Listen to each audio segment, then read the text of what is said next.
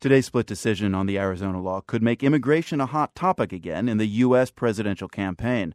But immigration is not a top concern for presidential candidates in Mexico.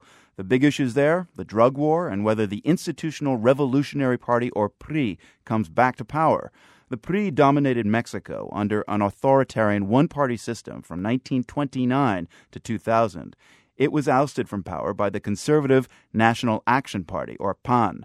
It's the party of current President Felipe Calderon. In this election, though, it's the PRI candidate, Enrique Peña Nieto, who's leading in the polls. The PAN standard bearer, Josefina Vasquez Mota, is a distant third. And in between them is Andres Manuel Lopez Obrador, or AMLO, as he's widely known in Mexico.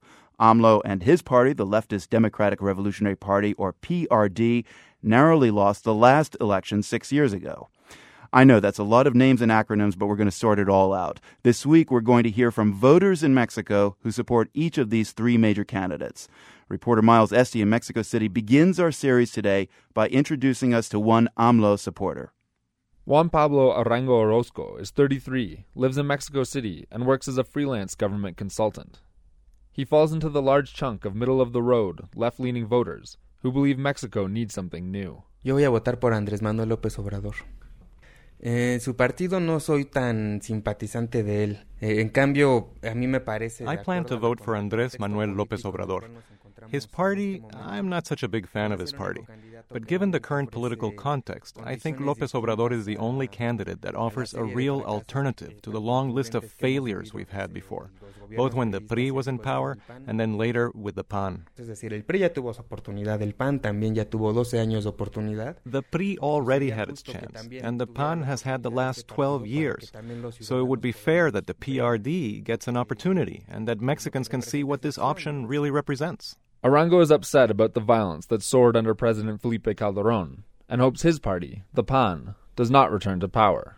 But he claims he's more worried about a potential return of the PRI. Bajo ese parámetro, yo creo que me daría más miedo que llegue Peña Nieto por la situación de todos los vínculos a los cuales se le It scares me more to think of Peña Nieto in power because of the connections they say that the PRI has with drug trafficking groups, not to mention their history of repression against groups that oppose the PRI. Pues estamos hablando de que va a haber una We're talking about reduced freedom of expression, and that's really frightening. Eso sí es bastante preocupante. Arango mentions other reasons not to vote for Enrique Peña Nieto.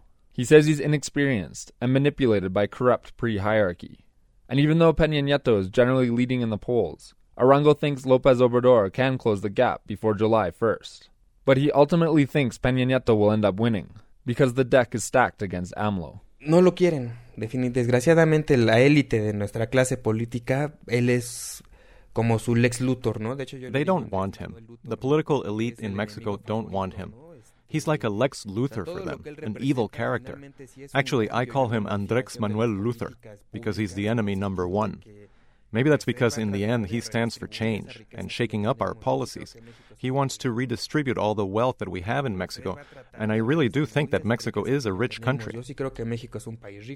33 year old Juan Pablo Arango Orozco, speaking about why he plans to vote for Andrés Manuel López Obrador in Mexico's presidential election on July 1st.